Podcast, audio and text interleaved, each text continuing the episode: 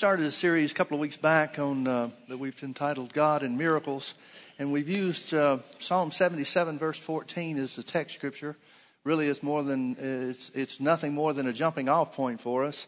It says, "Thou art the God that doeth miracles." King James says wonders, but it's the same word that's translated miracles in other places in the Old Testament. Thou art the God that doeth miracles. Now we've spent some time and we've talked about the creation a little bit, and and, and of course you can't. Um, there's no way you could spend too much time talking about any of these things. You could take any one of the, the things that God's done and talk forever on it, I guess. But we talked a little bit about creation. We've talked a little bit about the miracles involved in creation. And then we talked last week a little bit about, uh, about Pharaoh and, and uh, the miracles that took place in, uh, in Egypt.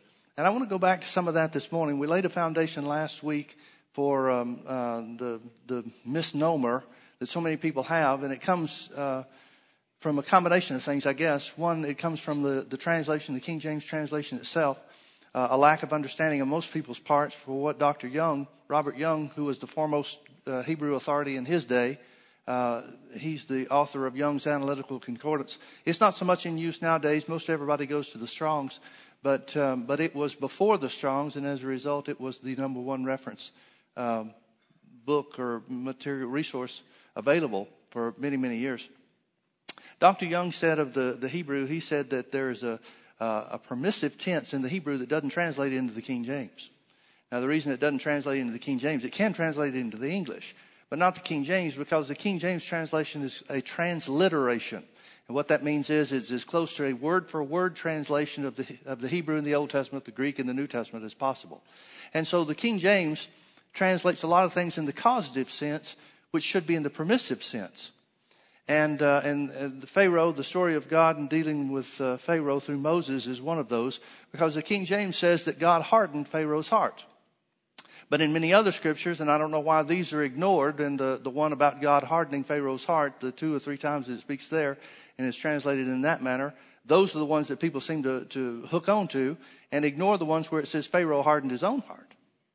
But the Bible tells us specifically if, you, if you're willing to do the study, and we spent some time on this last Sunday morning, about Pharaoh's the one that hardened his heart. He could have changed. He could have determined to do something otherwise anywhere along the way. And as a matter of fact, he did. He relented several times and then recanted in that. And after the trouble was over, the plague had ended, then he turned back to Moses and said, well, forget it.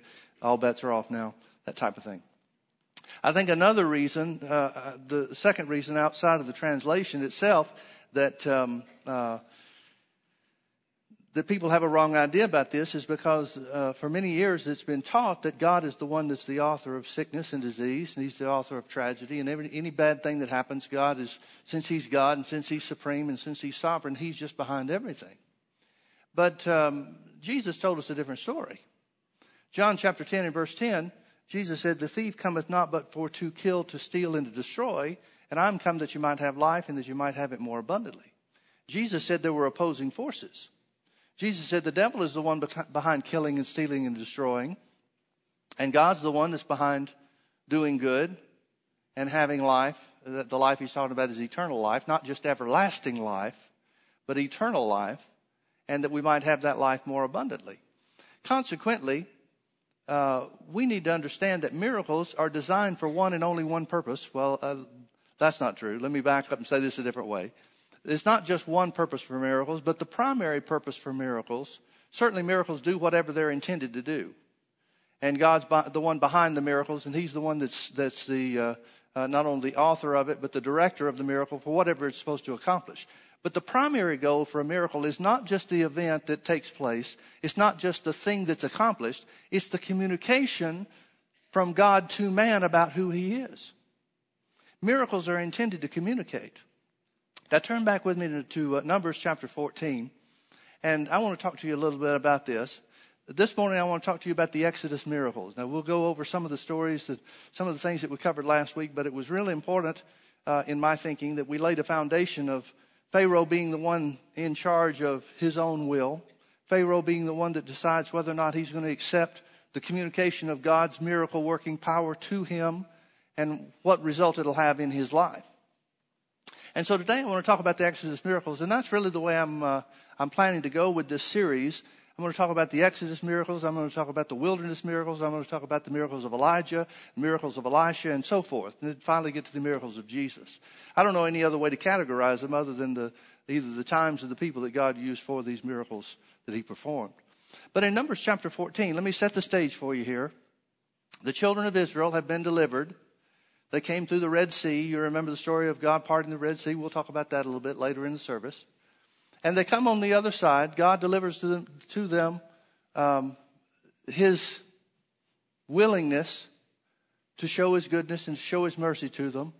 And they come to the edge of the promised land. He's given them the law of Moses. The Ten Commandments have been given miraculously as well. They come to the edge of the promised land that he, uh, that he directed them uh, to, that, they would, that he would take them to before he ever delivered them from Egypt. And the 12 spies go in. 10 of the 12 spies come back with what the Bible refers to as an evil report. They say, We can't do what God said we can. That's always evil in God's sight. We can't do it. God said we can, but we can't do it in our own eyes. We're not able, so we're not going to be able to do it. As a result, the children of Israel, the congregation, the, the multitude, the uh, probably three to four billion people that were, um, that were there that came out of um, uh, Egypt, joined together with the majority report, which isn't always right, folks. You need to understand that. The majority report is usually wrong. But anyway, they joined in with the majority report, and so they were sentenced to 40 years wandering in the wilderness because they refused to obey God. It wasn't because God wanted it that way, God wanted them to go in. But they chose, just like Pharaoh chose to harden his heart, they chose to harden their hearts to the things that they had seen and to the goodness and the greatness of God. Now, I want to pick up the, the, reading here in Numbers chapter 14 in verse 21. This is after the congregation of Israel has already messed up. God's going to tell them in just a few verses about how they're going to spend 40 years in the wilderness, or tell Moses about it. He'll relay the story. But beginning in verse 21, uh, God speaking, He said, But as truly as I live, all the earth shall be filled with the glory of God. Now, stop and think about that. We read that casually and we read that simply, and God just says, As truly as I live, all the earth shall be filled with the glory of the Lord. But why is God talking about how truly He lives?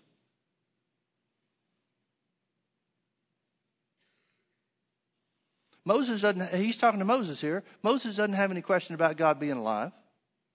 God's spoken to him out of the burning bush. He's shown him the, the signs and wonders and miracles in Egypt and so forth. Moses is not in doubt about whether God's alive. God is not saying, as surely as I am alive. That's not what he's saying. He's talking about something that's relative to his kind of life. Well, what kind of life does God have? I don't know any other kind but the God kind of life. I mean, it's not like he got life from somebody else. So when God says, as truly as I live, something shall be, what does he mean? He's saying this is the way that it is. It's the way that it always is because the God kind of life is eternal. And he says this is the way that it'll always be because it's unchanging because the God kind of life is unchanging. He's saying this is a law that you can write in stone. This is the way that it's going to be no matter what happens, no matter what anybody thinks, no matter what happens between now and then, no matter what the devil does, no matter what your friend does, no matter what your mama does. This is the way it's going to be. Now, what does he say about the way it's going to be? All the earth shall be filled with the glory of the Lord. Would you consider that to be done yet? I wouldn't. There's still people that haven't been reached. There's still people that have been reached that don't know about the power of God. They've been reached with theory and they've been reached with doctrine and church teaching and so forth, but they don't know the power of God. When God talks about His glory, being known in the earth, that says power and goodness to me. Doesn't it you? Notice what God said no matter what, this is the way it's going to be. All the earth, all the earth. That means in ISIS controlled territories. That means in Chinese territories. That means behind any political barrier, behind any religious or, or, or other type of boundary or door being closed or anything else, all the earth. I'm pretty sure God knows what all the earth means. Don't you? All the earth shall be filled with the glory of the Lord. Folks, you need to understand something. As bad as some of the stuff looks like in the Middle East and other parts of the world and so forth, it is nothing compared to the glory and the power of God. And there's no point in us as Christians or us as the church getting all twisted up about, well, what's happening and what's going on in politics and my goodness, who's the, the, the next president possibly could be and, and how good could he be? And oh my goodness, is this all we've got to choose from? Or whatever else you might be thinking. All the earth shall be filled with the glory of the Lord. I wish our choices were better too, but all the earth will be filled with the glory of the Lord. Now, how sure is that? As truly as God lives. You can't get anything stronger than that to swear by. Most people think of swearing as being cussing, but, but that's not what it is. God is swearing by himself. As truly as I live, all the earth shall be filled with the glory of the Lord. Because all these men, he's talking about the ten spies and that went into the uh, land of uh, Canaan and came back, because all these men which have seen my glory. Okay, now God's defining his terms. Because all these men which have seen my glory and my miracles, well, why would glory mean anything other than the miracles and the things that they had seen as examples in Egypt? That's what he says. He says all the earth will be filled with this kind of glory. Because all these men which have seen my glory and my miracles, which I did in Egypt and in the wilderness, and have tempted, tempted me now these ten times, and have not hearkened to my voice. What are miracles designed for? To get you to obey God's word. Miracles are thrilling, but they're not sent to thrill you.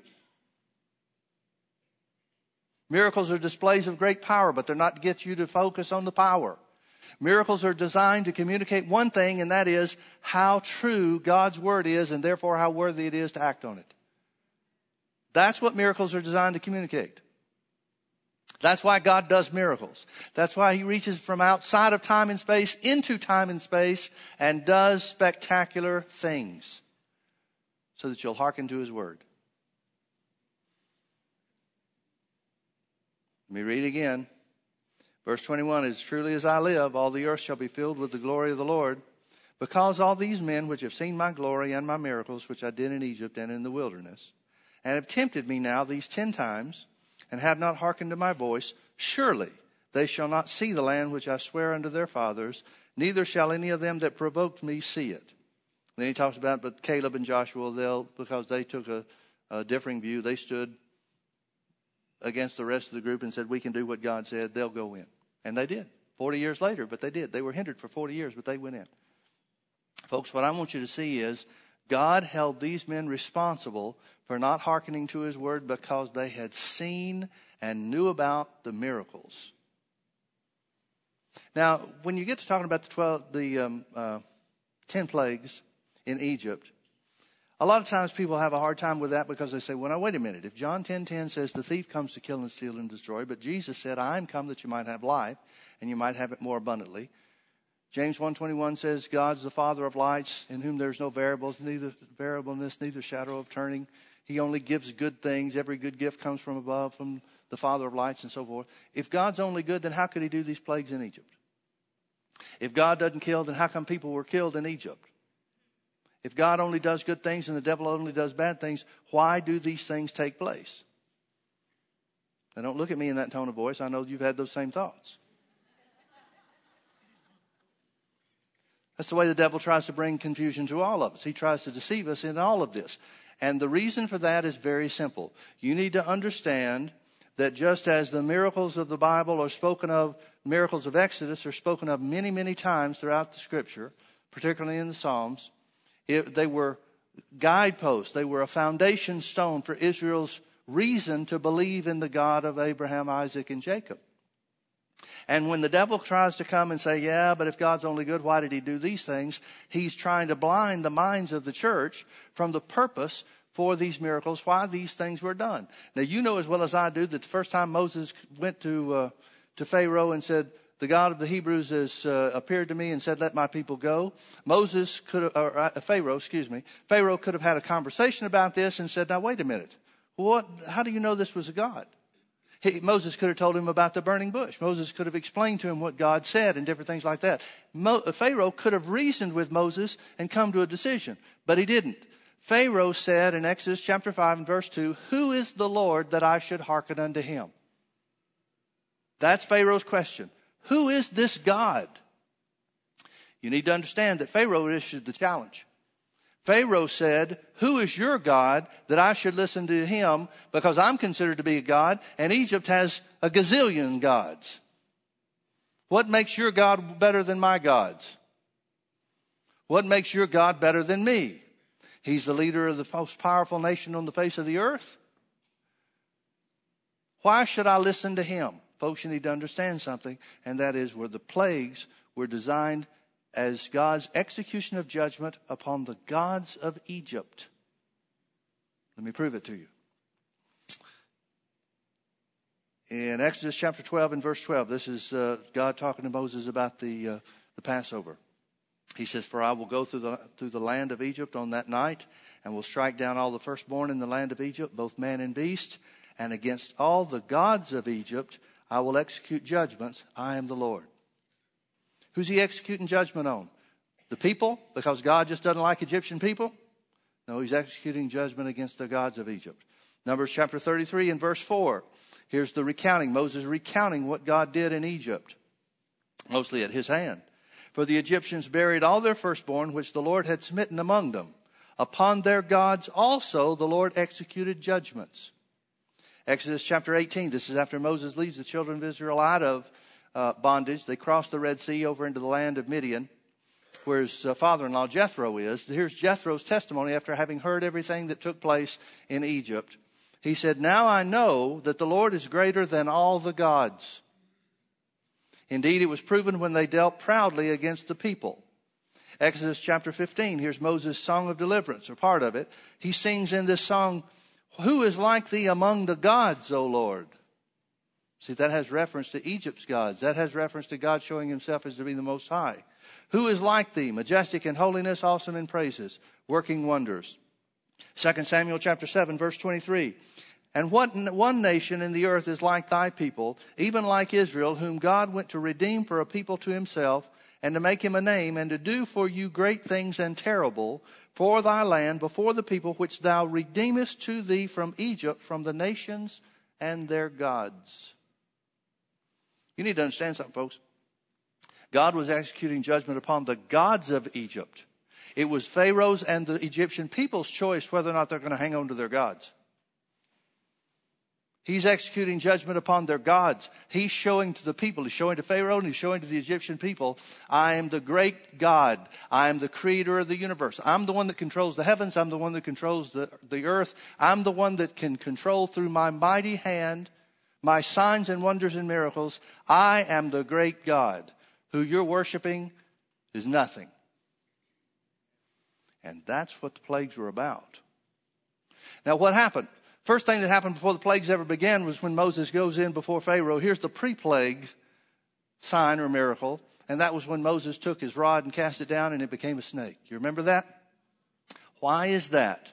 Well, have you ever noticed anything? If any of you are, are uh, Egyptian history buffs or anything like that, if you know anything about it, if you've even seen the King Tut exhibit that they had traveling through the country a couple of years ago, you'll notice that all of the, the artwork and all of that stuff has the face of the Pharaoh with a snake coiled on his head.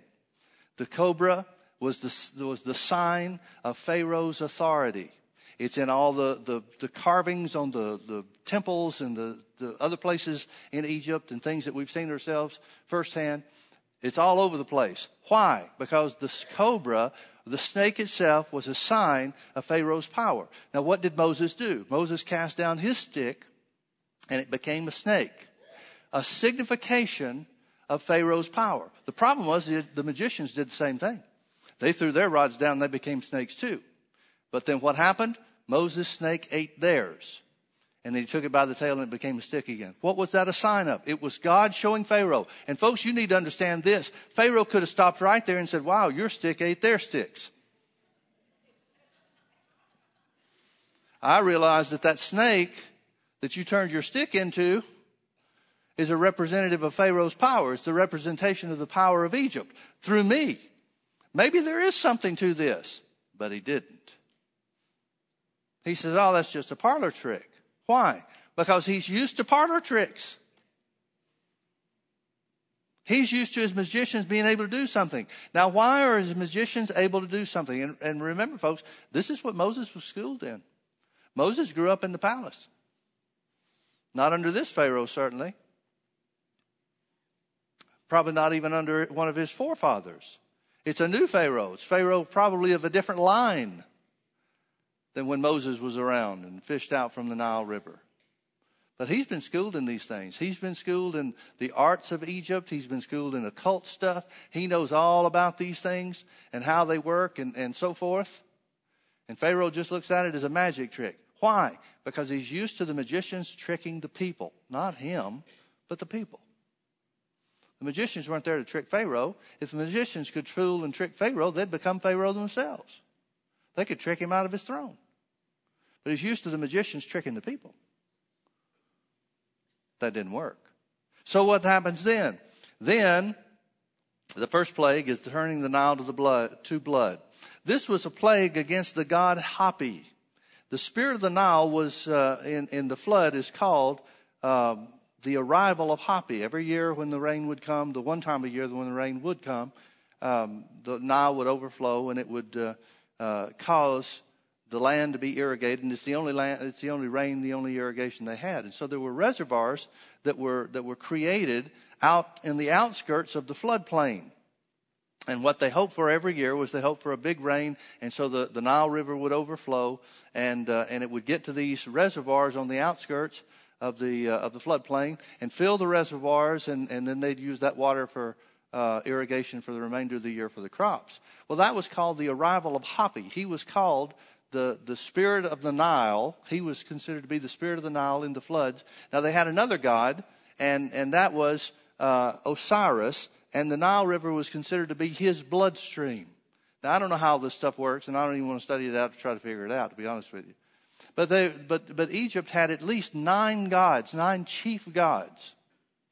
Remember, there were ten plagues? Really, nine plagues and one death of the firstborn. Each one of these nine plagues was a, a, a, particular and specific affront to one of the chief gods of, of Egypt. The first one was Hapi. Now, there was a secondary uh, effect to this too, and that is there was a second god, it was a fish god called Hayamet. And when all the fish died, that was a affront to that god, but she's not a, a major god. But you need to realize that this affected, when the Nile turned to blood, which blood was a particular affront to the Egyptian people too. It's a slap in the face to one of the gods that they, that they worship. Now let me read something to you. Um, this is uh, something that was discovered, and uh, there's a lot of ancient writings like this that have been found in Egypt. Here's an Egyptian prayer that they used to pray to the Nile, the god of the Nile. Praise to thee, O Nile, that issueth from the earth and cometh to nourish Egypt, that watereth the meadows, he that Ra hath created to nourish, nourish all cattle, Ra is the, the big cheese, that giveth drink to the desert places which are far from water. When the Nile floodeth, offering is made to thee, cattle are slaughtered for thee, a great oblation is made for thee, which is true of all the other gods as well, not just this one. Um, all ye men extol the nine gods and stand in awe of the might which his son, the Lord of all, hath displayed, even he that maketh green the two river banks. Thou art verdant, O Nile, thou art verdant, he that maketh man to live on his cattle and the cattle on his meadow. Now what this is talking about is they're praising Pharaoh, who is a representation of all of these gods. Pharaoh is the one whom the, uh, the supreme god Ra operates, and, and Pharaoh was also called Amun Ra, the son of Ra. And so anything that, uh, that happened, anything good that happened is supposed to be ascribed to the Pharaoh in his working together with one of these nine chief gods that caused them to have crops. Now, when the, the fish died in the sea, in the, um, uh, the Nile River, the Nile turned to blood and it said it was that way for seven days, which means everything that was there, every, every living thing in the, in the water died. I mean, for seven days, if it had just been for half a day or something like that, maybe something could have survived, but for seven days, nothing could survive. That would be like one of the major uh, legs of their economy being wiped out. Now you could take any part of our economy. You could say if the if the oil industry was wiped out, look at how that would cripple America. If the if the fishing industry was wiped out, look at how that would cripple American economy. Look at the the uh, the economic safeguards that are put in place with stocks trading and stuff like that, if it starts dropping too fast, man, these computerized things are supposed to kick in and keep it from dropping, the bottom dropping out and all that kind of thing. Why? Because the, the, we realize that if the economy starts tanking, everything goes down with it. And you need to realize this. When God's executing judgment upon the gods of Egypt, He's destroying their economy. It's the byproduct. It's not what God's trying to do. He's not trying to impoverish the nation. He's giving them a chance each and every time. He's giving them a chance. Maybe you ought to listen to me. Maybe you ought to pay attention to the God of the Hebrews. But every time, either he or the people relent, harden their hearts, and say, That's it, forget it. So this is a God, this is a judgment against the gods of Egypt. The second plague, which was bringing frogs from the Nile, was a judgment against Heket the frog headed goddess of birth. Now, frogs were sacred to the Egyptians. I know it sounds stupid and I sound, I, I sound weird to myself even saying it, but it's true. Frogs were sacred. You didn't kill a frog. You might have helped detour it from your house or something like that, but you did not kill a frog. Nobody stepped on frogs. They were considered sacred and, and uh, a part of the god, this Heket god, the frog headed goddess of birth. When God had the frogs invade every part of the homes of the Egyptians, and if you go in Exodus chapter 8 and see what he says, he said they'll be in your bedchambers and in your bed. He said they'll not only be in your kitchen, they'll be in your pans, the, the pans that you cook with. They've got frogs in their food, they've got frogs in their bed, they've got frogs everywhere. Well, what is that? Under normal conditions, people might have thought, wow, this means the goddess of birth is bringing good news to my home. But not when they pile up in like heaps and they die and start stinking and everything else. Everything God does, He's doing to slap in the face of the Egyptians, how big is your God now? And that's what this is all about. It's about judgments against the gods of Egypt. The next one was uh, the plague of lice or the, the, the, interpretation of the word is a little, little vague. It might be gnats. We don't know. It could be one or the other. But anyway, this was a judgment against Set, the god of the desert. Now, the, the thing that's distinctive about this is this is where the magicians say, we can't duplicate this one. We can't turn, uh, we can't make gnats from, or lice from dust. Until then, they were able to duplicate the blood in the Nile. Before then, they were able to duplicate the frogs. And that's what you want. You want more blood and more frogs so the magicians show themselves to be big and, and you know, mighty.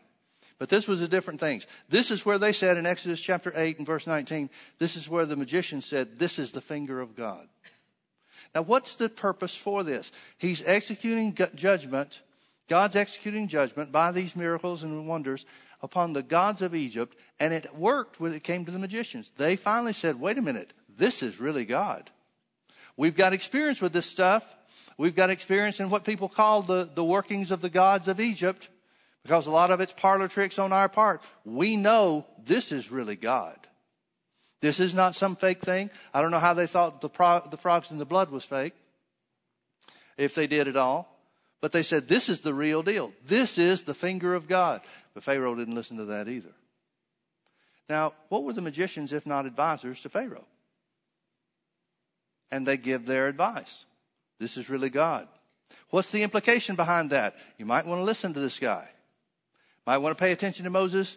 Maybe setting up a meeting with Moses wouldn't be a bad idea. Find out just exactly what does he want now? They said this is the finger of God. The next one, the fourth plague was a plague of flies. It was a judgment on either. There's one of two which uh, gods of Egypt which were both depicted as flies. One is either Re Ray, I'm not sure how you say it, or Utachit. Yeah, the god Utachit. Uh, and uh, I don't. I got to be careful about making comments on this one. I think I'll leave this one alone. But both of these gods were depicted as flies. Now we don't know what they were supposed to be good for. There's no evidence in in Egyptian Egyptian history or archaeological finds or anything like that to tell us what they were other than just their names, and they were fly gods. Uh, why would you worship flies? But anyway, the devil will make you do stupid things. The fifth plague was the death of the livestock. Now, if you remember in that Egyptian prayer that we read earlier, livestock were, uh, were watered by the Nile. It speaks specifically of the cattle of Egypt being watered by the Nile. Well, you can readily imagine that if the Nile River, which is turned to blood for seven days, would have a great impact not only on the, the crops, not only on the drinking water, but also on the livestock. We're talking about a real big hit to the economy. The fifth plague was the death of the livestock, and it was a judgment on the goddess Hathor and the god Apis, who were both depicted as cattle. Now, you may not know this. I didn't until I did some study on it some years ago. But the, in Egypt, there have been great cemeteries, huge cemeteries, where cattle have been embalmed and buried. And you remember that uh, then when uh, Israel rebelled uh, and uh, Moses was up on the mountain getting the, the Ten Commandments, they made the golden calf. Well, that's a worship of one of these cattle gods. We don't know which one. There was not one specified, but it's the worship of one of these cattle gods. So they considered him to be pretty big cheese, pretty big deal, if they're going to make a, a, a, golden image like that, a golden calf, and so forth. So there are great cemeteries of embalmed cattle that have been excavated, and the symbol of the bull was the symbol of Pharaoh himself. Pharaoh went by many things because he's trying to take credit for everything.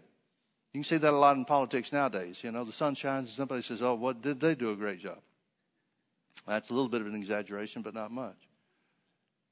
Well, this is the way Pharaoh was. Pharaoh wanted to take credit for everything that was good, and so he was symbolized by a whole lot of things. One of them was a bull. Now, here's a, there's a hymn to Ammon, which has uh, been uh, unearthed and uncovered. And it's uh, in, in, in this hymn, it's kind of difficult to distinguish whether it's talking about uh, Pharaoh or, or literally the bull. The title is The Adoration of Amun Ra, the bull of Heliopolis, chiefest of all gods, the good God, the beloved, who giveth life to all that is warm and to every good herd. So what does God do? God kills their cattle.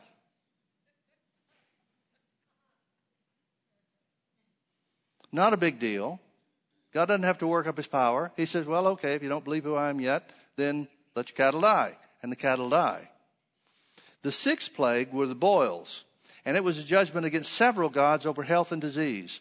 One was Sekhmet, one was Sunu, one was Isis, and one, one, one was Imhotep.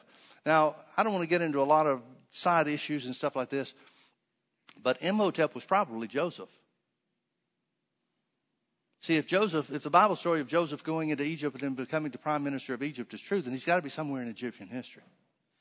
When we went to, um, uh, in 2000, I think it was 2007, we took a group of uh, people, uh, it was about 20 of us, I guess. We went to uh, Israel, Egypt, and Jordan. And we went to some of these places. Now, the reason I wanted to, to go to Egypt is I wanted to go to the Egypt of Moses and Joseph. And so we went to several places. We went to uh, the first, um, the first pyramid that was built in Saqqara. And, uh, and, and that was, it, there's a lot of evidence that shows that Imhotep came up with the idea of building with stone, building with bricks. Came up with the, the notion of how to build bricks and, and so forth. Now, what most people don't know is that the story of Imhotep is almost parallel to the story of Joseph. The difference is, instead of the Bible story of Joseph interpreting Pharaoh's dream, Imhotep's the one that has the dream and Pharaoh interprets that because that makes Pharaoh the big dog. But Imhotep was not of Egyptian heritage. He was of a foreign nationality of some type, which begs the question how in the world could somebody that's not an Egyptian become in, come into such a great position of power and authority? And so there's a lot of things, a lot of similarities to uh, um, uh, parallels, really, between Joseph and Imhotep. And one of the things that they say about uh, Imhotep was that he had healing power when he was there in Egypt, that he would, uh, he would wear a coat and that this cloak would be taken to the sick. And one time it was even, uh, there's a, a, an ancient Jewish uh, writing. It's not, uh, it's not canonized or anything, but there's an ancient Jewish writing where Joseph sent his coat to his father, Jacob, Israel. Jacob, who was also named Israel, and, and brought healing to his father. And so there's, uh, there, there are different kinds of things like this throughout Egyptian history that, that point to the, the possibility, I think it's a probability, but nevertheless, the possibility that Imhotep was Joseph. When we were in, uh, in Egypt in 2007, uh, we had a, a, real neat guy that was our Egyptian guide. Great big guy, blustery guy, knew a lot about Egyptian history, the archaeological finds and stuff like that. And uh, and he was um, uh, he was well spoken. He was uh, well read and and had a lot of connections with uh, the antiquities group in the museum there in Cairo and, and that kind of stuff. And so I would take our people, and I, I, prepared a little book for everybody before we went. And so we'd get to these places, and, and so they had a chance to either read ahead of time and, and find out what was going on. Some people brought their books with them, so I explained to them what, what some of the historical finds could possibly mean regarding the, the pyramid at Saqqara and Joseph and, and Imhotep and, and that kind of stuff. And, um, uh, and, and I caught him uh, listening in. I'm, I'm talking to the, to the group and, and that kind of stuff. And it wasn't, wasn't like we had formal type things, but I was talking to a couple of people and said, now, see over there, th- this is the place where, where um, uh, they think that um, Joseph might have stored the grain where everybody had to come to. There were, uh, oh, let's see, what's the number? I think there were 13 gates, but only one of them worked. So it was purely for defensive purposes and stuff like that. And they've discovered a lot of stuff in, in the ground and, and uh, traces of grain and stuff like that, which might point to the storage place for where Joseph was, you know, keeping all the, the good stuff. And uh, so anyway, I was talking to some people, and I happened to turn and look behind me real quick, and he's standing there, kind of leaning over, listening to what I'm saying. And uh, he said, he asked me afterwards. He said, "What are you telling your people?" So I explained to him just briefly, and he laughed and shook his head and said, "No, that's not true. That's not true." Well, we got a little bit further into the uh, into the trip, and so we stopped at a, a, rest stop for one place. We were on our way to a, another out of the way place that had to do with Moses and the crossing of the Red Sea. And so we stopped there at the at the thing, and uh, and he and I had been talking along with another guy on the bus for about an hour about some of these things. And their big con- their big complaint about Moses and uh, and the Jews, the Hebrews being in in uh, Egypt, uh, as far as the Bible account was, was that they people always attributed their national monuments, the, the pyramids and all that stuff, as being built by the Hebrews. Well, the Bible doesn't say that. The Bible just said that they made brick. Now, to me, it wouldn't make sense to make your enemy, your slaves, the ones that really wanted to want to do you in, put them in charge of building your national monuments. I mean, I'm glad America doesn't hire terrorists to build, rebuild the, the World Trade Center. At least I don't think they are.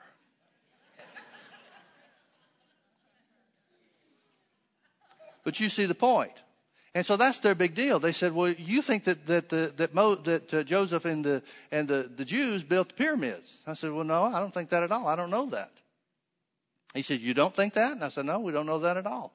You don't think Moses and, and the Pharaoh were brothers and stuff like the Hollywood movies so? And I said, Well, the Bible doesn't tell us that. We don't know that. I mean, I guess it's possible, but wouldn't make sense to me on some level. So once they found out that I wasn't trying to take their, their, their national sense of pride away, then they were really open to some things that we had to say. But finally, after about an hour, he just shook his head and said, Oh, no, that's just ridiculous. That's just foolish. He said, I'll prove it to you.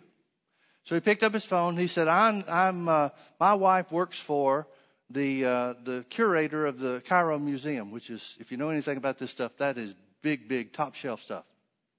So he said he is the, the, the foremost guy, the most knowledgeable guy in, in, in uh, uh, Egyptian artifacts and archaeology and stuff like that. I'll get you to tell, I'll tell him what you told me, and he'll tell you just, just how foolish this is. So he's here we are on the rest stop. He and I stay on the bus, and he's there and he's laughing it up. You know, oh, you won't believe this nutcase I've got, giving a tour on, and he's talking in Arabic, so I don't know what he's saying. You know, who knows what he's calling me? But anyway, all of a sudden he just stops, like somebody slapped him with a wet dish rag. He's been talking 90 miles an hour before that, and all of a sudden he stops. Now I can hear on the phone somebody else is talking.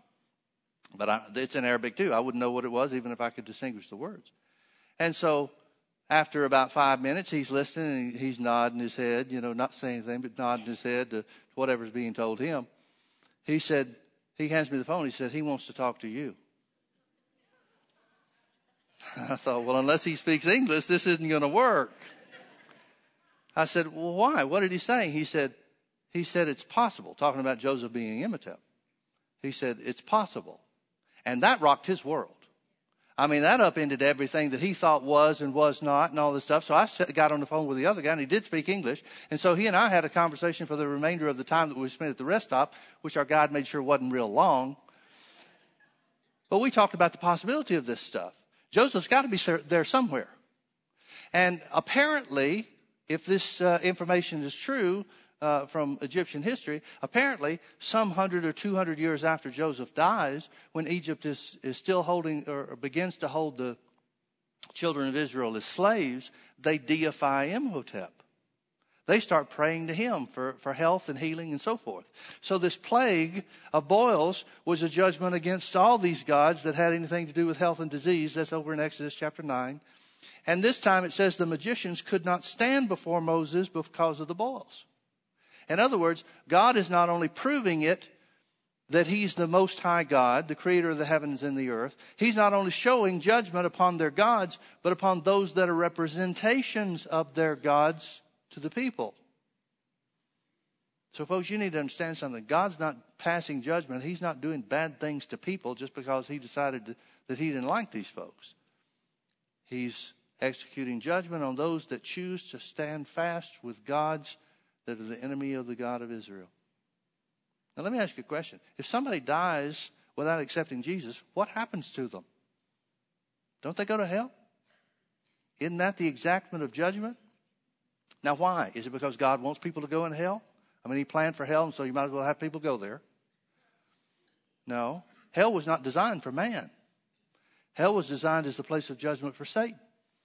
So, man going to hell is God's executing judgment on Satan and their choice not to separate themselves from the enemy of God. And that's exactly what's happening here with the ten plagues. That's exactly what's happening here with the ten plagues. Is God didn't take any pleasure in killing these people. God didn't take any pleasure in bringing these, these disasters upon these people. He's showing these people. He's giving them an opportunity to see, and and make no bones about it. It's a lot better to have the chance to see while you're here on the earth than to find out after it's done.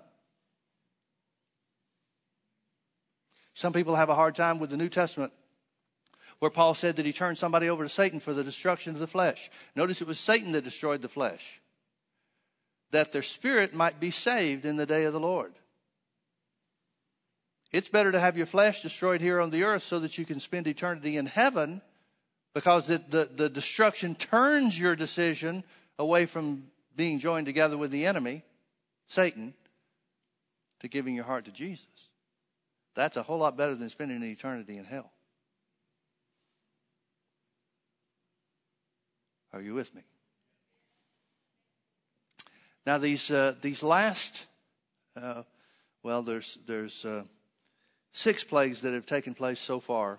Turn with me over to Exodus chapter nine. I want you to read this with me. Many Bible historians or, or scholars, however you want to identify people, see a, a, a separation in the way that these plagues were um, meted out. There were three, and then the, the, the first three, the, the uh, what was it, the, um, the blood, the frogs, and the lice or the gnats were kind of low level stuff. That they're high enough level for me that would be enough to get my attention, but nevertheless, they were low level compared to the others. The fifth, the fourth one was the flies. The fifth one was the death of livestock. And the sixth one was the, the, the plague of boils. They, they kind of step it up a little bit. But, uh, but then the, the seventh, eighth, and ninth are the most severe.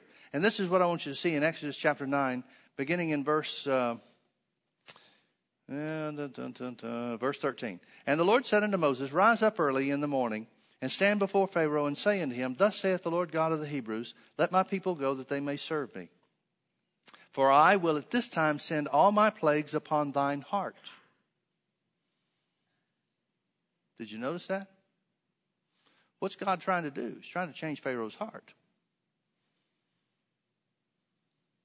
Now, if God is sovereign and God is supreme and God can do anything and everything that he wants to do, like a lot of people say, why didn't God just stop hardening his heart like they think and change it that way?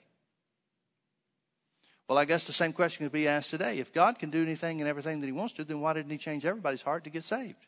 The Bible says it's the will of God for all men to be saved and to come to the knowledge of the truth.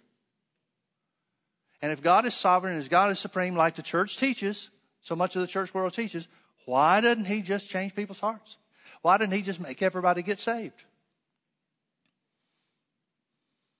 I could understand God changing a person's will that way a lot more than I can understand God bringing tragedy on somebody to destroy their life or destroy their kids or something like that so that they would learn something according to the doctrine of so much of the church. Who wants to serve a God that'll kill you? Serve me or else? That doesn't line up with what the Bible says. The Bible says it's the goodness of God that leads to repentance, not the or else part of God. Now, there is an or else part of God. There is a receive Jesus or else. But God doesn't look at you and see you as a baby and say, well, they're never going to accept him, so I'm going to kill him now. He gives them every opportunity, time after time after time. Opportunity after opportunity after opportunity to receive Jesus. He'll send people in a miraculous way to, to preach the good news to somebody, to influence them for good, doesn't he? Well, if God's sovereign, why didn't He just change everybody's idea and get everybody saved? I mean, if He wants to show Himself to be God, if, that, if that's His purpose, if He's just trying to prove everybody how powerful He is, wouldn't that be a great way to do it? I mean, you'd have heaven populated with people saying, I didn't want to receive, but He made me. Man, He's powerful. I know that's silly, but that's the way it would be, isn't it? That's not what He does. Again, verse 13, or verse 14. For at this time I will send all my plagues upon thine heart and upon thine servants. Now there comes a point where the servants finally say, Pharaoh, why are you putting up with this Moses any longer? Let's get this done. They change. First it's the magicians. They say, this is a finger of God. Later it's the servants. They say, look, we need to listen to what's going on here. This is really outside of our control. For I will at this time send all my plagues upon thine heart and upon thine servants and upon thy people. Notice three groups God's trying to reach Pharaoh, his servants, meaning his advisors, those that are closest to him, and then thirdly, the people too. Apparently, everybody hadn't turned yet. It hadn't gotten bad enough for them to repent.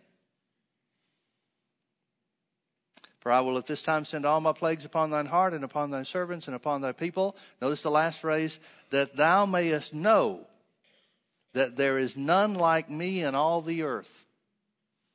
Now, who's God in competition with? The, gods of Egypt. He's saying, I want you and your servants and all the people to know that the gods that they worship are nothing in comparison to me. That's what all this is about. It's not about killing Egyptians.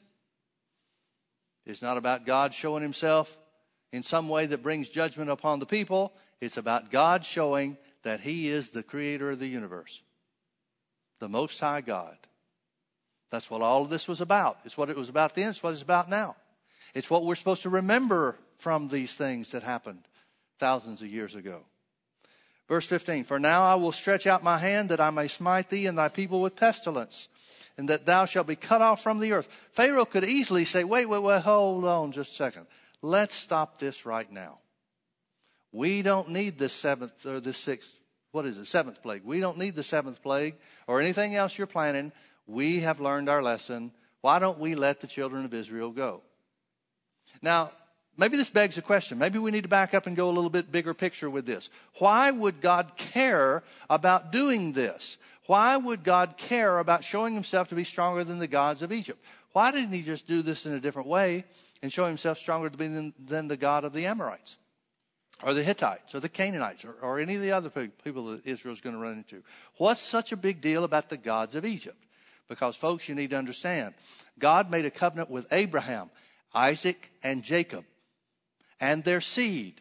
And he said to Abraham, it started with Abraham, I will bless them that bless thee and curse them that curse thee. Egypt didn't start off cursing Israel when Joseph went into, uh, uh, well, when Jacob and his uh, Joseph's family came into um, Egypt, Joseph or Jacob, I'm sorry, I keep getting these mixed up. Jacob was 130 years old.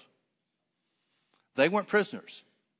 They were given the land of Goshen because it was the best land. It's the land, if you look at some of the ancient maps, it's the land that's up there close to where the delta is. It's the most irrigated land, and so it would grow the best crops. They weren't given the junk desert land down in the bottom of the, of the territory.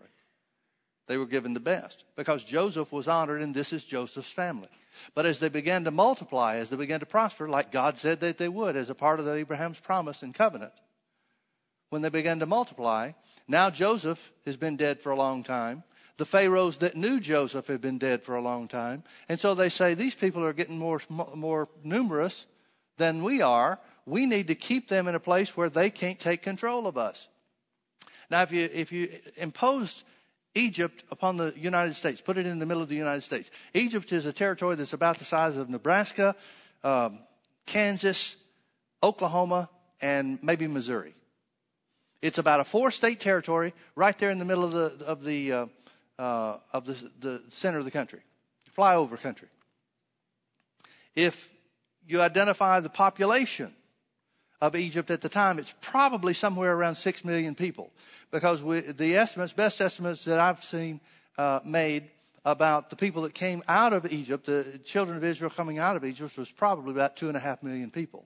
Well, it, it, if you double that, you've got 5 million people. If they're concerned about the population and have been concerned about the population for some time, I'm thinking it's a conservative estimate that two and a half is about half the population, maybe more than that.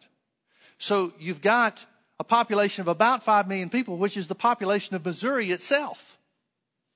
So it's not like these are big cities and, and, and everybody's everywhere and like we're used to in metropolitan areas and stuff like that. You've got a, a wide territory that's in what we would think of sparsely populated. If you spread the population of Missouri out into the four states that I mentioned Missouri, Kansas, uh, Nebraska, and, and Oklahoma everybody had plenty of room. And so that's kind of what we're dealing with. That's kind of the situation uh, that was that existed in the day that these things happened. So when God says, uh, verse 15 again, for now I will stretch out my hand that I may smite thee and thy people with pestilence, that thou shalt be cut off from the earth. And in this very deed, for this cause have I raised thee up.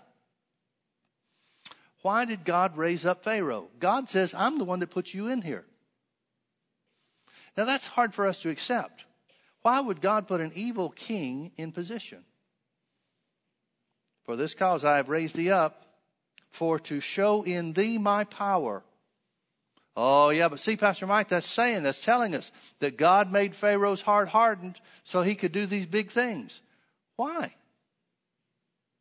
God didn't have to harden Pharaoh's heart for this. God could have done these things without destroying anybody. God could have done these things to show that he's stronger than each one of these gods. He could have taken them down the list one by one and ticked them off. He didn't have to do it this way. This is, this is the way that's being done because of Pharaoh's decision, not because of God's decision. God just saw from the beginning that this is the way it was going to go. I can't imagine that any Pharaoh would have taken much of a different position, much different actions, because every Pharaoh thought they were gods.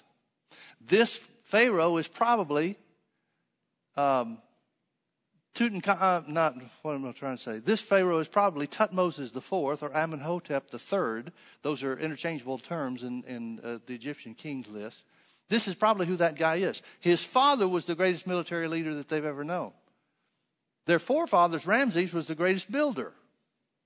And so a lot of these things are already in place. A lot of these great historic uh, monuments and sphinxes and stuff like that are already in place at this time, which would make sense because Egypt never rose to power again after the time of the Exodus. Egypt would have a hard time building the Sphinx now, much less in this day or after after the Exodus t- takes place. So, what other Pharaoh would have operated differently? What Pharaoh would have given up the position? And I can kind of understand this guy's place Who's going to stand up and say, Well, I'm not really the God that I've been saying that I am? But hey, keep giving me your tax money. That's kind of a tough position to take. I've seen that in much lesser issues, the same position. I've seen ministers that would not change what they believed, wouldn't change what they taught because they weren't willing to admit that they were wrong. Even after seeing, even after seeing the power of God in operation, they wouldn't turn around and say, well, yeah, I guess God still does that nowadays. Because they wouldn't admit they were wrong. That would be the admission that Pharaoh was making. So he said, And in very deed, for this cause have I raised thee up, for to show in thee my power, and that my name may be declared throughout all the earth. Notice what God's intent is for my name to be declared throughout all the earth. Instead of whose?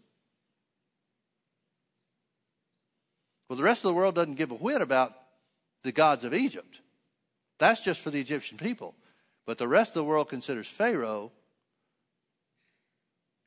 to be the most powerful ruler on the face of the earth. So the seventh plague comes along. It's hail mingled with fire. It was an attack against Nut, the sky goddess. I think that's aptly named. Osiris, the crop fertility god, and Seth, the storm god, in Exodus chapter 9. This is something that's never happened before. There's been, there's been hailstorms. It's been rare, but there's been hail before, but not mingled with fire. And what does it do? It destroys the crops. We have an economic breakdown, folks, not only the, the, through the Nile River, not only through the, the, the gnats, the flies, the uh, frogs, and all the, the results of these things. Now it's a direct attack on the crops. The fishing industry is gone. Now the crops are being destroyed. The eighth plague was the locust. It again focused on those three because it's coming from the sky. They're used to locusts or they've seen locusts before, but not something else. Now, why did God do the, the hail mingled with the fire and the locust? There's got to be a separation of time here because it talks about how that the hail mingled with fire destroyed certain crops, but it didn't destroy others. Why? Because it hadn't grown up yet. So apparently a period of time goes by before the eighth plague because then the locusts come and eat up the rest of the crops that weren't destroyed by the hail and fire. God is showing the people, He's hitting them where it hurts. He's hitting them in the pocketbook. He's showing them the gods you're worshiping aren't taking care of you. There would be no harvest because of this through the eighth plague. There would be no harvest in Egypt for that year. The ninth plague is darkness. It was aimed at the sun god, Amun Ra, who was symbolized by Pharaoh himself. Pharaoh was uh, another, the Pharaoh symbol was, uh, was the sun. And so there's a lot of times where the, the pictures and the stone carvings and stuff like that show Pharaoh with the sun behind him or the sun off to the side of him because even the sunlight which brings forth the crops and so forth is considered to be at the, the good grace of Pharaoh. So what does God do? He blacks out the sun. But not for the not for the Israelites. They've got light. And it talks about a darkness that can be felt. They recognized, everybody that was under this thing recognized this is not just nighttime. This is not an eclipse. This is not something that's just covering the sun like a cloud would. This is darkness that can be felt. This is a supernatural thing. Finally, the last plague was not just against the supreme God of Egypt, which was Pharaoh, which was the death of the firstborn, but also against the future Pharaoh, his son, the very next God of Egypt. Now, the thing that's interesting about this is the what uh, what was foretold. Let me see if I can find it real quick. I didn't write it down in my notes. Let me see if I can find it. Um, yeah, it's in chapter 11, verse 4 and 5. Moses said, Thus saith the Lord, about midnight will I go out into the midst of Egypt, and all the firstborn in the land of Egypt shall die, from the firstborn of Pharaoh that sitteth upon his throne, even until the firstborn of the maidservant that is behind the mill. Now notice the last phrase of verse 5 and all the firstborn of beasts. That's significant because when Pharaoh identifies himself as God and the next Pharaoh, his son, is, is of the lineage of God, the real God, our God, says, Pharaoh will die just like a cattle will die. Pharaoh will die just like the firstborn of an animal. The animal kingdom will die. There's nothing unique. There's nothing special. There's nothing God-like about Pharaoh whatsoever. That's the real prophecy. That's the real significance of this because it shows finally the ineptness, the ineptness, the, the lack of power that Pharaoh has to guard his own house and it shows that his son dies just like the beast of the field, no matter what claims are made about his deity or anything else. That's the judgment against Amun Ra. Now that brings us to the Red Sea crossing. The importance of the parting of the Red Sea, I, I know what time it is. I'll, cover this real quick. The importance of the parting of the Red Sea th- is that this one event is the final act in God's delivering his people from slavery in Egypt. It's the single greatest act of salvation in the Old Testament. It's continually mentioned in the scripture, calling to represent God's saving power. It, they're immortalized in the Psalms in many, many places, different places. Psalm 66, verse 6 says, He turned the sea into dry land, and they went through their flood on foot, and there did we rejoice in Him. Psalm 78, verse 13 He divided the sea and caused them to pass through, and he made the waters to stand as a heap. Psalm 106, verses 9 and 10. He rebuked the Red Sea also, and it was dried up. So he led them through the depths, as through the wilderness. And he saved them from the hand of him that hated them, and redeemed them from the hand of his enemy. Psalm 136, verses 13 through 15. To him which divided the Red Sea into parts, for his mercy endureth forever, and made Israel to pass through the midst of it, for his mercy endureth forever, but overthrew Pharaoh and his host in the Red Sea, for his mercy endureth forever. Now turn with me over to Exodus chapter 14. I want you to see a couple of verses here.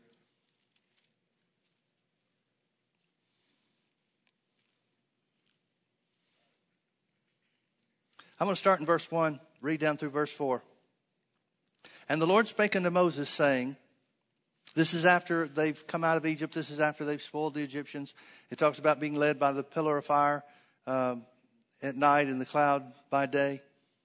And the Lord spake unto Moses, saying, Speak unto the children of Israel that they turn and encamp between before some place between Migdol and the sea over against some other place, before it shall encamp by the sea. Forgive me for not making a fool of myself, trying to say things I don't know how to say. But God tells him where to go. God speaks specifically to Moses go to this place, into this spot. For Pharaoh will say of the children of Israel, they are entangled in the land, the wilderness has shut them in. Now, here's the final judgment that's exercised by God against Pharaoh himself. He's wiped out all their gods. Now he's taking on Pharaoh as a military leader. Before this point, Pharaoh has had nothing to fight against because they've all been nature, miracles of nature. Now he thinks he's got a military opportunity. And again, Pharaoh's army is the greatest military force on the face of the earth. He's the greatest military leader that the world knows at that point in time. They defeated everybody. The kingdom of Egypt has been spread to the greatest lengths that it ever was in their history, mostly through this Pharaoh's father. But nevertheless, he's in a position where he's in, in the, the, the, they're the superpower of the world. And now he thinks that he's got a military opportunity. So God is going to do away with Pharaoh and his army once and for all. For Pharaoh will say of the children of Israel, They are entangled in the land, the wilderness has shut them in. And I will harden Pharaoh's heart that he shall follow after them. And I will be honored upon Pharaoh. Please notice that. I will be honored upon Pharaoh. The last thing that God is executing judgment on. He's already taken care of the nine gods. Now he's executing judgment on Pharaoh himself.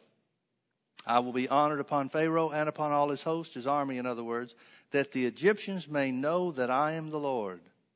And they did so. So Pharaoh comes out after them. Verse 9 Egyptians pursued after them all the horses and chariots of Pharaoh and his horsemen and his army, and overtook them by encamping by the sea beside these places. And then they cried out unto Moses, What are we going to do? And Moses answers, verse 13 Moses said unto the people, Fear ye not, stand still and see the salvation of the Lord, which he will show you to, which he will show to you today. For the Egyptians whom you have seen today, you shall see them again no more forever. Now, how does Moses know that? Well, Moses knows that Pharaoh said before the last plague, Pharaoh said, If I ever see you again, you're going to die. And Moses said, Well, you have well said, for you will see my face no more. So Moses knows if Pharaoh has set himself against him and comes face to face with him, Pharaoh is toast. So Pharaoh, uh, Moses interprets that to be God's deliverance. Now, please understand what I'm saying here. Moses has seen miracle after miracle. If we went back and looked at the first couple of chapters of Exodus, we'd see that Moses started off with God speaking to him in the burning bush by saying, How can I do this? And God says, Well, I'll be with you. Yeah, but, but the people won't listen to me. He said, Well, okay, I'll give you Aaron. Yeah, but, but how will I know? Well, throw your stick down, turn it into a snake. Moses ran from the snake when he threw it down. Moses does not seem like the great military leader that he probably was before he fled at age 40 from Egypt. Now, if Moses was raised in the house of Pharaoh, if Moses was raised as a royal, even though he was a foreigner would have no claim to the throne whatsoever, he would certainly be used in military procedures and so forth. And there is historical evidence, um, not clear cut, not it's not enough to satisfy everybody, but there's uh, there's uh, evidence that may point to Moses as having been a great general before he fled at age 40. If so, this Pharaoh would know that Moses has done the most foolish military thing that you could possibly do by getting yourself to where you're pinned in on three sides one side by Pharaoh's army, two sides by mountains, and then the, the sea to your back. This would be just the, the stupidest military move you could make. So Moses has seen the miracles, he's seen the wonders, he's seen the greatness of God, he's figured out how Pharaoh is. He came to the point early on, uh, well, during the, the midst of the, the plagues, he said, Well, even though you say you're going to let us go, I know you're lying, and so forth. Now Moses sees this situation, turns to the people and says, Don't worry, God won't leave you stranded. You will see the salvation of the Lord today. God will save you today. And then, he says in verse 14, The Lord shall fight for you, and you shall hold your peace. And the Lord said unto Moses, Wherefore criest thou unto me? So apparently there's a missing part here. Apparently, after Moses speaks to the people, speaks with great confidence, said, Don't worry, God will fight for you. You won't see this army again after today. God will deliver you. Then he turns around to God and says, Okay, what now?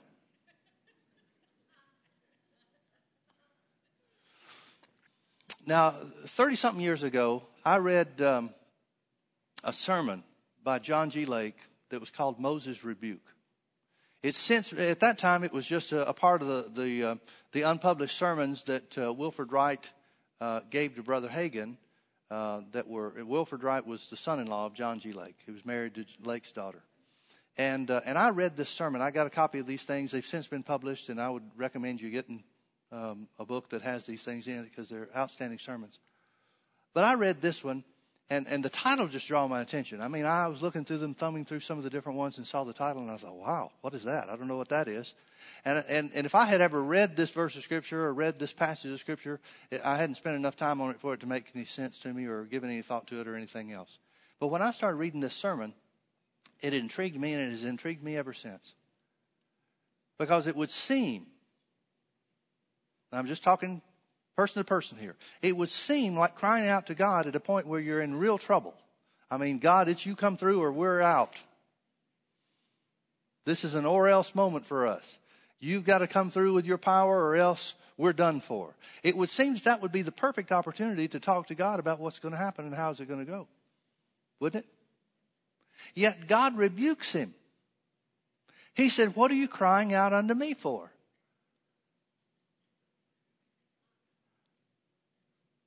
And it's troubled me. Uh, it used to trouble me. It doesn't anymore. But it troubled me year after year after year. And I am just now coming to the place where I understand this.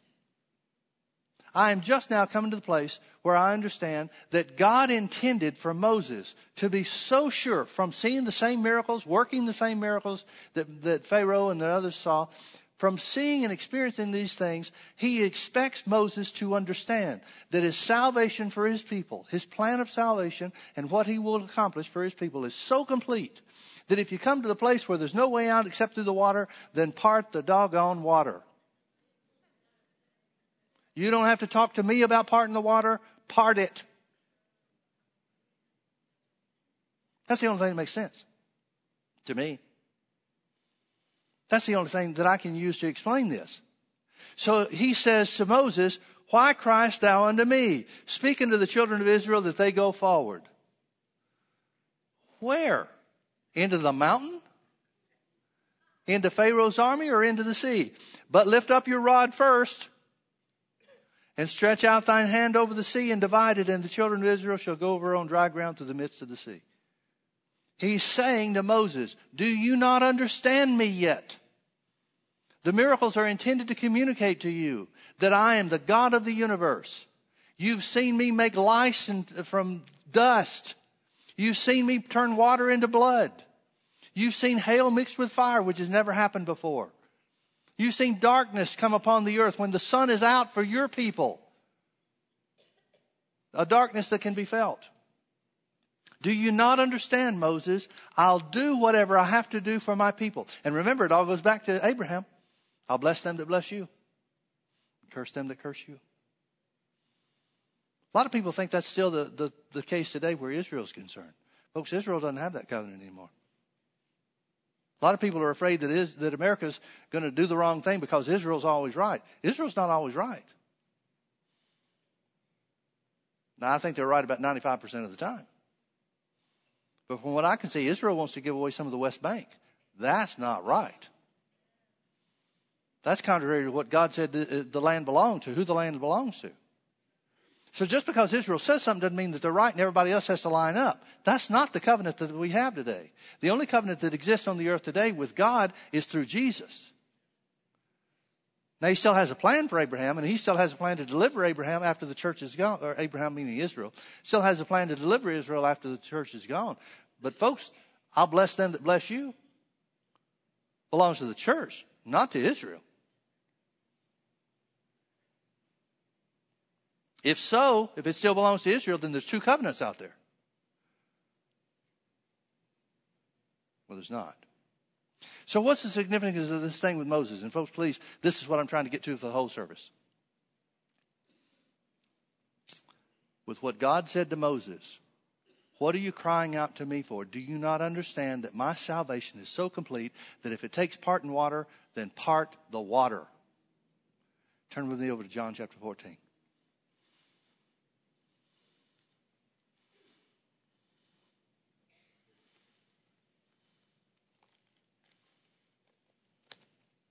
Now we know that the Red Sea, the parting of the Red Sea, has a is symbolic of the believer's identification with the death, burial, and resurrection of Jesus. Paul says in 1 Corinthians chapter 10 that we're baptized under Moses, just like they were baptized under Moses in the cloud. In the same way we're baptized under Christ. It's a type of salvation, it's a type of passing out of death and into life. But here's the thing that I want you to see John chapter 14. Jesus said, beginning in verse 12, Verily, verily, I say unto you, he that believeth on me, the works that I do shall he do also, and greater works than these shall he do, because I go unto my Father. Please notice verse 13 and 14. And, because you're in Christ, that's what believing in his name means. Because you're in Christ, and whatsoever you shall ask, the word ask means call for, require, demand. Literally, whatever you shall speak into being. Whatever you shall call for, require, demand in my name, that will I do that the Father may be glorified in the Son. Verse 14, if you shall ask, call for, require, demand, if you shall speak anything in my name, I will do it. P.C. Nelson was the foremost Greek scholar in his day. I think he died in the 1930s. But anyway, he said, um, uh, in, in speaking about this, Brother Hagin said, uh, well, no, I guess he died in the 40s because Brother Hagin was in some of his uh, uh, meetings. He said that there was a meeting that uh, Brother Nelson had, and somebody asked him about this verse of Scripture. Because uh, Dr. Nelson would, would preach out of the Greek New Testament. And, uh, and so he would, he would preach out of the New Testament, and so much of what we, he would preach, he would say, here's what this means. Here's how this translates into English. And so after the service, one of the, uh, the ministers that was there asked in the presence of the others about this John 14, 14. If you shall ask anything in my name, I will do it. And here's what he, P.C. Nelson said. Brother Hagin said he heard him say this himself. P.C. Nelson said, Well, it doesn't really translate very well into the English, but here's what it means it's God saying, If you ask anything in my name, if I don't have it, I'll make it. That's how specific this is. If you ask, call for, require, demand, speak anything into existence that I don't have, I'll make it for you. That's how far it goes. That's Moses' rebuke. It's God saying to Moses, Don't you understand who I am yet? Don't you understand that my salvation, my plan for my people, is so complete that whatever is necessary to take place, I will do it. So part the Red Sea. God didn't even say he'll do it. We know it was God's power. But Moses is the one that activates that power. And God seems to be getting on to him because he even has to ask God about what the, the next step of the plan is before he takes it, uh, takes it on himself to do it. So what does that tell us? If Moses was a servant of God and you're a child of God, what is God waiting for you to do? He's waiting for you to use your authority in the name of Jesus to do whatever it takes. Now, what does this mean to us? If you shall ask anything in my name, I will do it. If I don't have it, I'll make it for you. Unless the doctor says you've got cancer. Unless you get behind on your house payments. Unless they're laying off on your job. Unless the devil tells you otherwise. Unless churches preach against it. Etc., etc., etc. Folks, I want you to see yourself in a certain way. I want you to realize that the miracles that God did against the gods of Egypt are to show you that there is no other God, including Satan, the God of this world, that is equal with your Heavenly Father. There is nothing that the enemy has ever done. There's no attack that the enemy can ever bring. There is nothing that outstrips God's power. And remember what God said as truly as I live, the whole earth shall be filled with the glory of the Lord. That would include you as long as you're on the earth. Wouldn't it? And the glory he's talking about is whatever miracles are necessary to show that God is greater. So, what's Jesus' instruction to you? The same as God's instruction to Moses standing at the edge of the Red Sea. What are you crying out to me for? You're my child. I've been giving you authority. You stretch out the symbol of your authority. In your case, it's the name of Jesus. You don't have a rod, you don't have a stick to hold out, but you do have a big stick to use. It's called the name of Jesus. That name of Jesus is not just some magic charm that we use when we need it. That name of Jesus signifies that you are one with God in Christ, that God's your Father. You're part of His family. As a family member, you can stand there and part whatever sea, whatever obstacle, whatever problem is facing you. And that's why the Bible says that God has made us more than conquerors. A more than a conqueror means somebody that has the results of the conquering without having to fight the fight.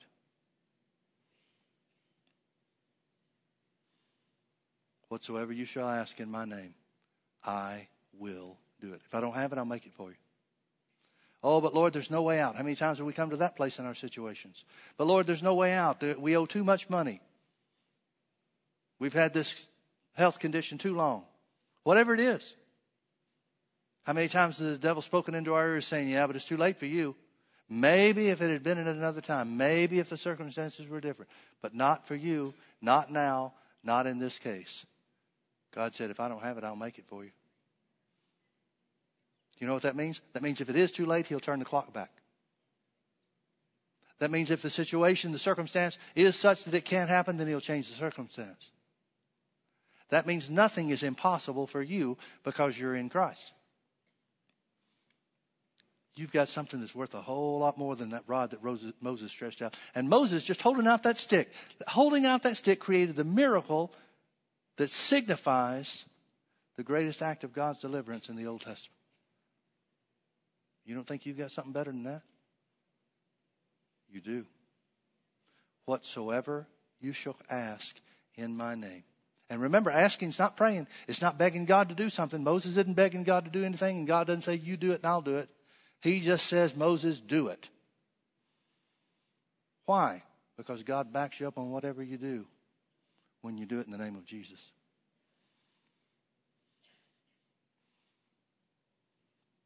Greater is he that's in me than he that's in the world. Why? Because I'm in Christ.